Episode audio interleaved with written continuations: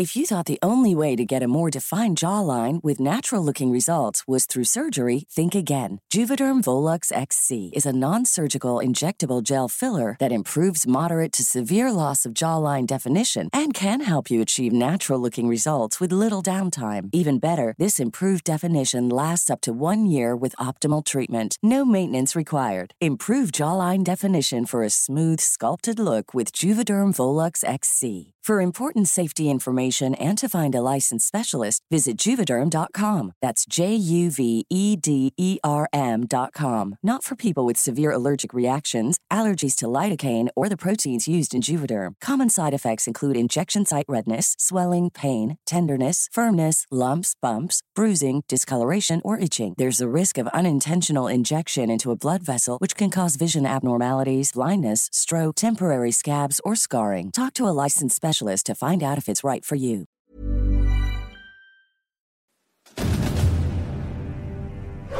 Magandang gabi po, Sir Wilmore. Nais kong magbahagi sa inyo ng isang nakakatakot na karanasan. Ito po ang unang beses na ikikwento ko ito sa iba. Sa takot na pati ako ay madamay sa nakakagimbal na pangyayari. Kaya pakitago na lamang ako sa pangalang Carlisa. Isa akong copywriter sa isang advertising agency. Tungkol ito sa katrabaho kong itago na lang natin sa pangalang Simon. Isang media planner. Sa lahat ng katrabaho ko sa opisina, si Simon ang standout. Hindi dahil sa husay niya sa craft niya bilang media planner. Siya na yata ang pinakahambog, pinaka-opinionated, at pinaka-conceited na lalaking nakilala at nakasama ko. Walang araw sa advertising agency namin na hindi mo siya nakitang nakikipagtalo sa creative team o sa marketing manager namin. Mahilig siyang makipag-debate. Ang nakakairita sa lahat, Sir Wilmore, hindi na tungkol sa trabaho kadalasan ang topic na napag-uusapan, kundi tungkol sa reliyon at Biblia. Chad, hindi nyo naman dapat tinatratong santa si Maria Magdalena. eh. Bakit naman hindi, Simon? Bukod sa pagiging makasalanan, wala naman siya nagawang himala na pwedeng maging basihan ng pagiging santo. Tama ba ako o mali? Simon, isang santa si Mary Magdalene. Sa reliyon namin, kahit ano pa ang sabihin mo, si Maria Magdalena, kung minsan tinatawag na Maria Magdala, o simpleng Madeline, ay isang babae na ayon sa apat na canonical na ebanghelyo ay naglakbay kasama ni Jesus bilang isa sa kanyang mga tagasunod at naging saksi sa kanyang pagpapako sa krus at muling pagkabuhay. Labing dalawang beses na binanggit ang pangalan niya sa mga canonical na ebanghelyo, higit pa sa karamihan ng mga apostol at higit pa sa sinumang babae sa mga ebanghelyo, maliban sa pamilya ni Jesus. Okay, Chad. Listen to me. Inililista sa Ebanghelyo ni Lucas 8:2 hanggang 3 si Maria Magdalena bilang isa sa mga babaeng naglakbay kasama ni Jesus at tumulong sa pagsuporta sa kanyang ministeryo sa kanilang mga kayamanan na nagpapahiwatig na malamang siya ay mayaman. Mayaman siya! Hindi siya nabuhay na tulad ng ibang mga apostoles na galing sa hirap. Ang parehong talata ay nagsasaad din na pitong demonyo ang pinalaya sa kanya. Isang pahayag na inulit sa Marcos 16. Imagine that, Chad. Pitong demonyo ang pinalaya sa kanya. Ibig sabihin, sa simula pa lang, may sa demonya na yung Mary Magdalene na sinasamba nyo ngayon bilang santa. Correction, Simon. Hindi namin sinasamba ang mga santo o mga santa. We only venerate them. We do not worship them. And beside, sa lahat ng apat na canonical na ebanghelyo, si Maria Magdalena ay isang saksi sa pagpapapako sa krus ni Jesus. At sa Synoptic Gospel, alam mo ba kung ano yon, Simon? Alam ko lahat yan. Si Maria Magdalena ay naroon din sa kanyang libing. Ang lahat ng apat na ebanghelyo ay nagpapakilala sa kanya na nag-iisa man o bilang isang miyembro ng isang mas malaking grupo ng mga kababaihan na kinabibilangan ng ina ni Jesus. Siya ang napiling unang pagpakitaan ni Jesus. Bakit siya? All of the apostles. Dahil pokpok siya. Ay, Diyos mio, Simon. Bunganga mo. Chad, totoo naman eh. Ang paglalarawan kay Maria Magdalena bilang isang prostitute ay nagsimula noong 591 nang ipagsama ni Pope Gregory I si Maria Magdalena na ipinakilala sa Lucas 8.2 kay Maria ng Bitanya.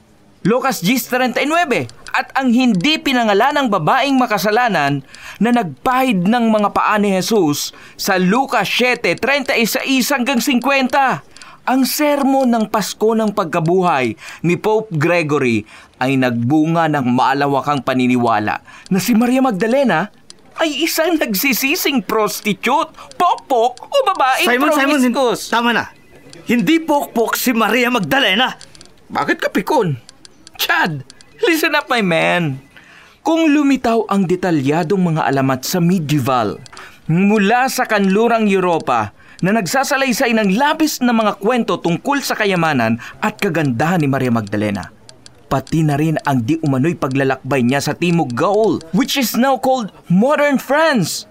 Ang pagkakakilanlan ni Maria Magdalena kay Maria ng Bitanya at sa hindi pinangalanang makasalanang babae ay isa pa rin malaking kontrobersya sa mga taon bago ang reformasyon at tinanggihan ito ng ilang pinunong protestante. Hindi totoo yan. Sa panahon ng Counter-Reformation, binigyang diin ng simbahang katoliko si Maria Magdalena bilang simbolo ng penitensya. Noong 1969, inalis ni Pope Paul VI ang pagkakakilanlan ni Maria Magdalena kay Maria ng Bethany at ang makasalanang babae mula sa General Roman Calendar. Ngunit ang pananaw sa kanya bilang isang dating prostitute ay nananatili sa popular na kultura.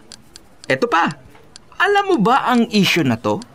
Ang mga Borborite na kilala rin bilang mga Fabionite ay isang sinaunang kristyanong Gnostic na sekta noong huling bahagi ng ikaapat na siglo na mayroong maraming mga kasulatan na kinasasangkutan ni Maria Magdalena. K- Kabilang ang... The question of Mary, the greater question of Mary, the lesser question of Mary, at ang kapanganakan ni Maria. Alam ko na lahat yan eh. Wala sa mga tekstong ito ang nakaligtas hanggang sa kasalukuyan. Ngunit binanggit ang mga ito ng unang kristyanong irehing mga ngaso na si Epiphanius ng Salamis. Sa kanyang panaryon, sinabi ni Epiphanius na ang greater questions of Mary ay naglalaman ng isang yugto kung saan sa panahon ng isang pagpapakita pagkatapos ng muling pagkabuhay, dinala ni Jesus si Maria sa tuktok ng isang bundok kung saan hinilan niya ang isang babae mula sa kanyang tagiliran at nakipagtalik sa kanya. Hindi gagawin ni Jesus yan ah. Pagkatapos nilang makaraos, after sex, ininom ni Jesus ang sarili niyang similya at sinabi kay Maria, Ganito ang dapat nating gawin upang tayo ay mabuhay. Imagine, pumayag si Magdalena noon. Nang marinig ito ng Santa Santita mong Magdalena, agad na siyang nawala ng malay kung saan tumugon si Jesus sa pamamagitan ng pagtulong sa kanya. Tumayo at sinabi sa kanya, Oh, ikaw na kaunti ang pananampalataya. Bakit ka nag-aalinlangan? Pero pero, ang kwentong ito ay di umani naging batayan ng mga Borborite Eucharistia na ritual kung saan sila umano ang nagsasagawa ng mga kasiyahan at umiinom ng semelya at regla, dugo bilang katawan at dugo ni Kristo. Ayon sa sources, nag-aalilangan Sir Herman sa katumpakan ng buod ni Epipanios. Ang mga detalye ng paglalarawan ni Epipanios ay katulad ng makikita mo sa sinaunang chismis tungkol sa mga lihim ng lipunan ng sinaunang mundo. Chismis! Chismis lang ang lahat ng yon, Simon. Kahit balibalik rin natin ang mundo, pokpok pa rin siya! Simon! Pinapatawag ka ni Boss Edmore sa opisina niya. Eh, bakit daw, Carlisa? Umaangal daw ang client natin dahil late ang report mo about their product. Saka, marami ka raw mali sa mga tinype mong info sa report. Never ako nagkamali! At hindi hindi ako nagkakamali! Sir Wilmore, walang araw sa advertising agency namin na hindi nakikipag-debate si Simon sa mga office mates ko. lalong-lalo na kay Chad na dating seminarista. Lumipas ang ilang buwan at halos oras-oras siyang laman ng opisina ng boss namin. Hanggang sa dumating ang araw na sumampal sa ego ni Simon ang know-it-all Bible Freak Media Planner ng ad agency namin. Simon de Mayuga, as a media planner of this advertising agency, your main job is to conduct market research and develop effective marketing campaigns for businesses and advertisement agencies. As a media researcher or media specialist, you must be highly analytical, professional to present campaign proposals, evaluate campaign performances, and oversee budgets. And what are you doing all day long in this agency? Wala ka na ginawa, kundi ang makipagdaldalan, makipagdebate, at makipag-argue sa mga office mates mo about your own interpretation of your holy scriptures. Media planner ang kailangan ko, hindi pastoro pare o diakono na makikipagrat-ratan for some nonsensical ideas. Boss, I am doing my job well. No, you're not. Simon Di Mayuga, you're fired! Tandaan ninyong araw na to pagsisisihan ninyong ginawa niyo sa aking pagtanggal sa posisyon ko. That's what you deserve, Simon! Ulol! Chad! Sa impyerno bagsak mo! Fuck you! Na-fire sa trabaho si Simon at finally, nagkaroon kami ng katahimikan sa opisina. Wala na ang aming know-it-all debater, media planner, Bible freak na office mate. Lumipas ang ilang weeks at laking gulat ko nang makita kong laman ng social media si Simon. Siya ang bida kontra bida sa mga religious threads.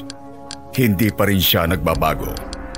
Hanggang social media, nakikipag-away siya sa pakikipagbalitaktakan sa mga iba't ibang relihiyon at theologians. Ang malala sa lahat, nang nabasa ko ang komento niya at hirit sa mga bashers niya. Puro mura at bad words ang pinanlalaban niya. Yes, Sir Wilmore, ginagamit niya ang salita ng Diyos sa comment section at post niya pero may halo itong masasamang salita. Blasphemous. Nag-alala ako para kay Simon. Nag-alala ako na naaawa dahil hanggang ngayon wala pa rin siyang trabaho hanggang sa hindi ko na matiis at tinawagan ko na siya. Hello? Sino to? Kung tinatawagan niyo ako para bigyan ng death threats, pues... Simon! Si Carlisa to. Former office mate mo. Carlisa? Bakit ka napatawag? Concern lang ako sa'yo, Simon. Grabe ng bashings ng mga religious sa'yo sa Facebook. Hindi ka ba natatakot? Bakit ako matatakot? Eh, totoo naman na iisa lang ang Diyos. I believe in Holy Trinity. The Father, the Son, and the Holy Spirit ay ang Divine Trinity. The New Testament contains a number of Trinitarian formulas including Matthew 28, 19, 2 Corinthians 13, 14, 1 Corinthians 12, 4 to 5. Simon, hindi ako tumawag para makipagdebate. Tumawag ako para paalalahanan ka. Delikado na yung pagiging aggressive mo sa social media. Marami ka na mga religions and believers na natatapakan at nasasaktan. Baka mapano ka niyan. At baka pati asawa at ang anak mo, madamay pa. I don't give a shit. Walang makakapigil sa akin. Opinion ko yun. Facebook account ko yun. Umulan sana ng dinuguan para maamoy nila ang lansa ng dugo If you're looking for plump lips that last, you need to know about Juvederm lip fillers. With Juvederm Volbella XC and Juvederm Ultra XC, your lip look, whether it's subtle or bold, can last up to one full year with optimal treatment and no additional maintenance. Find a licensed specialist and see if it's right for you at juvederm.com today. That's J U V E D E R M.com. Add fullness to lips in adults over 21 with Juvederm Volbella XC or Juvederm Ultra XC. Do not use if you have severe allergies or a history of severe allergic reactions, or if you're allergic to lidocaine or the proteins used in Juvederm. Tell your doctor if you have a history of scarring or taking medicines that decrease the body's immune response or that can prolong bleeding. Common side effects include injection site redness, swelling, pain, tenderness, firmness, lumps, bumps, bruising, discoloration, or itching. As with all fillers, there's a rare risk of unintentional injection into a blood vessel, which can cause vision abnormalities, blindness, stroke, temporary scabs, or scarring. For full important safety information, visit juvederm.com. Ang higanti ko! Binabaan niya ako ng telepono, kaya hinayaan ko na lang siya. Lumipas pa ang dalawang buwan ng pagbibida-bida ni Simon hanggang sa bigla na lang siyang nawala sa Facebook. Bigla itong nag-deactivate ng account. Lalo akong nag-alala para kay Simon. Tinawagan ko siya uli sa phone niya pero kinatbirits na siya. Hanggang sa matagpuan ko siya isang gabi, umuulan na basang-basa at nanginginig sa takot na nakaluhod sa loob ng lumang simbahan malapit sa building ng advertising agency namin. Simon? Ikaw ba yan? O Diyos ko, Simon, ang payat mo ah.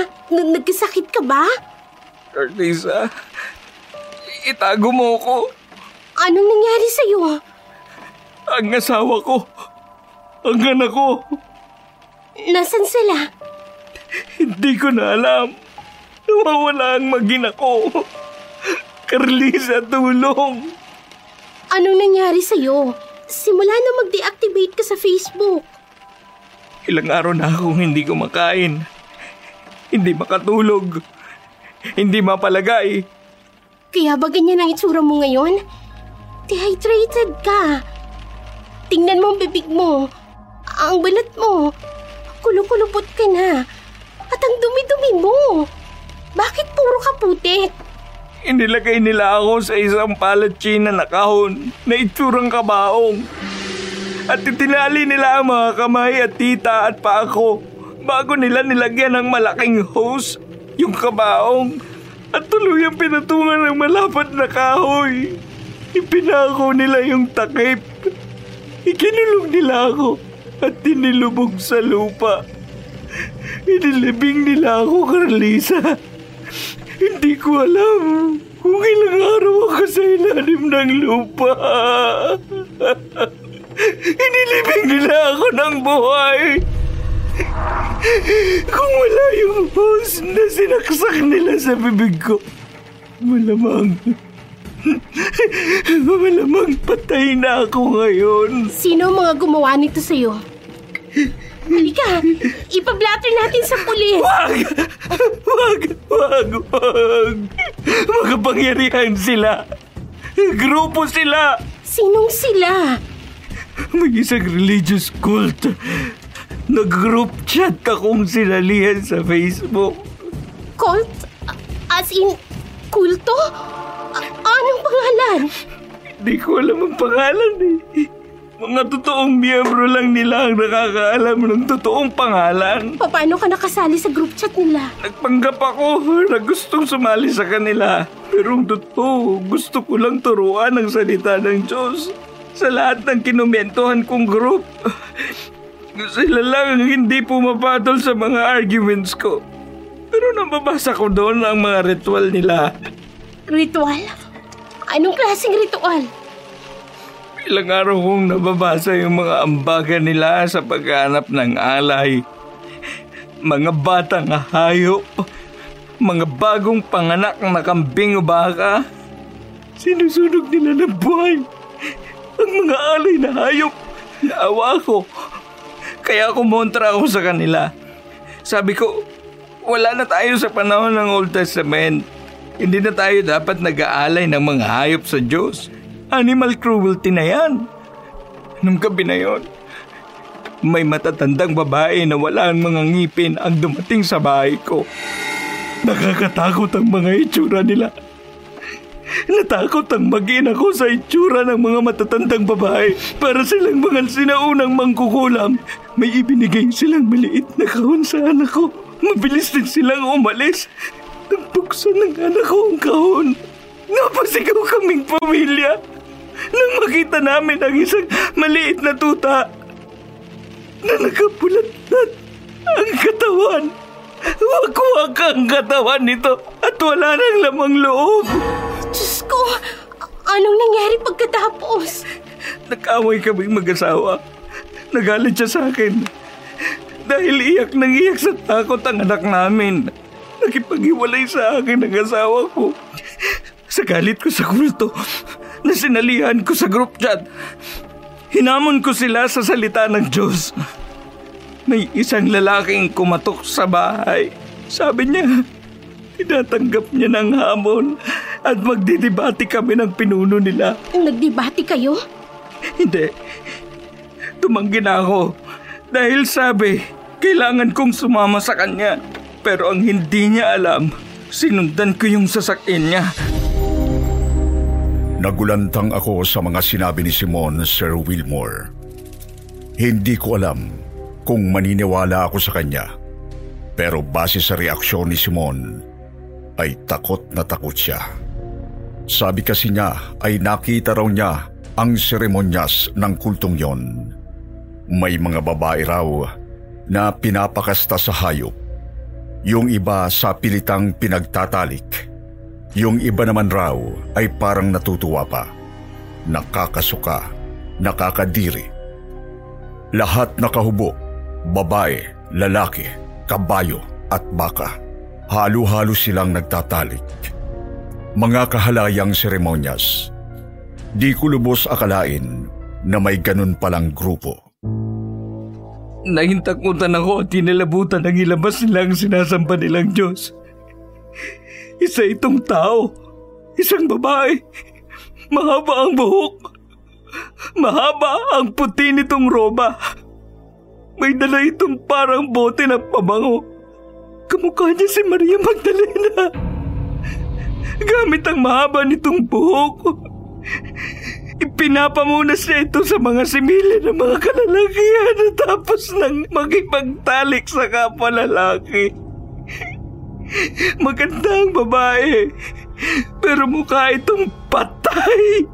Maputla na at labas na ang mga ugat sa katawan. Paano mo nakita ang lahat ng ito? Nagtago ako sa likod ng bulok na truck sa warehouse. At nang may matandang babae na makakita sa akin, doon na nila ako sinimulang dinumog. takot na takot ako. Nagtatatakbo ako, pero naabutan nila ako at kinuyog. Sinakal ako ng mga lalaki. Mahigpit ang kabit ng mga babae sa katawan ko. Hanggang sa ilagay na nga nila ako sa palutsi ng kabaong. Piniringan nila ako at dahil sigaw ako ng sigaw. Binusala nila ang bibig ko.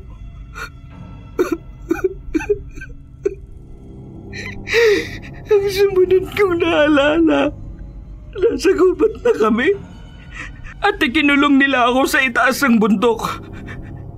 Pinaglakad nila ako sa maladisyertong bundok. Nakagapos ang mga kamay ko. Ano ako?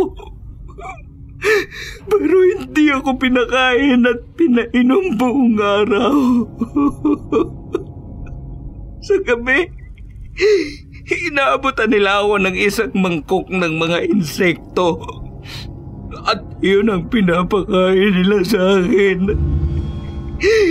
Tiniis kong kumain ng mga tipaklo, ipis. At oo dahil sa sobrang gutom. Inisip ko nang magpakamatay. Tumalon sa bangin. Magtatakbo hanggang sa mapatay na lang nila ako. Pero hindi nila ako agad na pinatay, Carlisa. Dinala nila ako sa lumang sementeryo. At doon, inilibing nila ako ng buhay. Isang umaga, namalayan ko na lang na wala na sila. Wala nang takip ng kabaong. At nahukay na ako sa pinaglibingan nila sa akin. Kung sino ang umukay, hindi ko alam. Anong sumunod mong ginawa? Naganap ako ng taong sasaklolo sa akin. Naglakad ako ng naglakad. Kahit hinang-hina na ako. Hanggang sa pagkakita ako ng isang prosesyon. Mga taong nakadamit na puti na may tinutulak na karo. May mga dala silang bulaklak at kandila. At lahat ay nakatingala sa isang imahe ng isang santa. Si Maria Magdalena. Napayak ako, Carlisa. Napalood ako. At doon ay tinulungan ako ng mga deboto ni Magdalena na makarating sa sasakyan pa uwi sa bahay. Pero kanina lang pagdating ko sa bahay, takot na takot ako nang pumasok sa loob. Biglang bumuhos ang malakas na ulan at nawala ng kuryente. Akmang patakbo na ako papalabas ng bahay nang biglang may bumato sa bintana ng salamin namin. Isang malaking bagang bumagsak sa salamin ng bintana. Carlisa, isang bag na may puso ng baboy. Tumitibok-tibok pa ito. At may mga litrato na kinuhanan kung saan nag-aaral ang anak ko. May pictures din doon si Lizelle na asawa ko habang naliligo sa loob ng banyo. Paano nila nagawa yun? Meron ding sulat akong nakuha sa loob ng bag. Patingin. Akin na. Pabasa ako. Ito. Basahin mo.